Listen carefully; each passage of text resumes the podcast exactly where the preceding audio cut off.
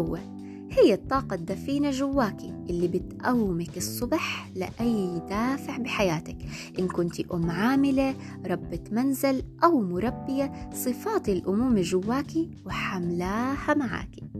سادس بودكاست إلك من دبس. مني أنا حماس الدبس مؤسسة صفحة قصة مع حماس. أم شغوفة بقراءة القصص لأطفالها وببودكاست دبس رح أشارككم مشاعر الأمومة لنقدر نعرف أطفالنا صح عليها. يلا نبلش. القوة. هاي الكلمة اللي ما بتسمعيها من حدا بس جواكي انت ملكاها بكل المقاييس بتعبك وسهرك بجهدك وشغلك وأيضا تفكيرك. القوة اللي أبعادها عندك تتخطى السوبر اللي قد ما حاولتي تكوني فيها الأم المثالية بيجي آخر نهار واحدة ما بتقدر تطقي من أوجاع إيديكي رجليكي ظهرك وكتافك وأكيد لسانك. القوة هي السبب اللي بيخلي جسمك وقت الهرمونات منهار غير قادر على العطاء. وتزاحم المشاعر بيضطرب 100 سيستم جزيئي من التعب.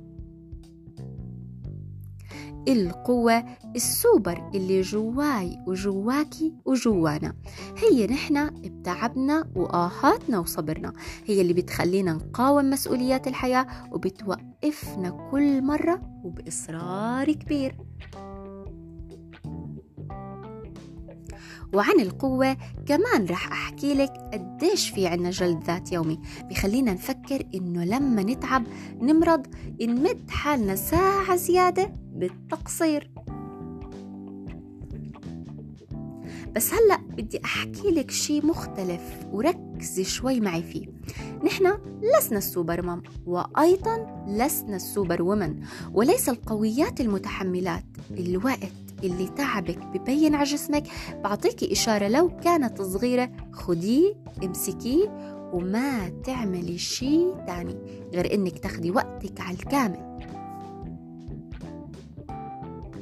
التفريغ للتعب ليس عيبا في الأمومة وتعريفك لطفلك بأي تعب بتمر فيه قبل إنه بريحك فهو أكيد بيعلمه بشكل مباشر إنه حياة الأم ليست وردية.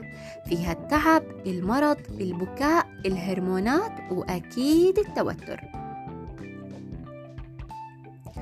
أنا لست أم مثالية ولا أسعى لأن أكون قوليها وكرريها. فخورة بقوتك تمام. بعطائك تمام. بتحملك كمان تمام. بس وقت التعب استوب أنا إنسانة. جسدي يحتاج لراحة لطاقة.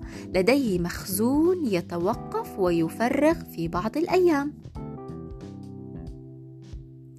عرفي طفلك على التعب وخليه يحترم جهودك ويحس إنه بس تتعب ماما لازم ترتاح وخليه يتمنى ترتاحي ويتعود على هالكلمة لإنك إنسانة لإنك أم. وأنا بحكي لك يا قوية يا صامدة يا حب يا جمال يا ذكاء يا قدرة. كل عام وإنتي أعظم أم بالعالم. هاي كانت سادس بودكاست إلك من دبس وبتمنى لك اليوم كل الحب. thank you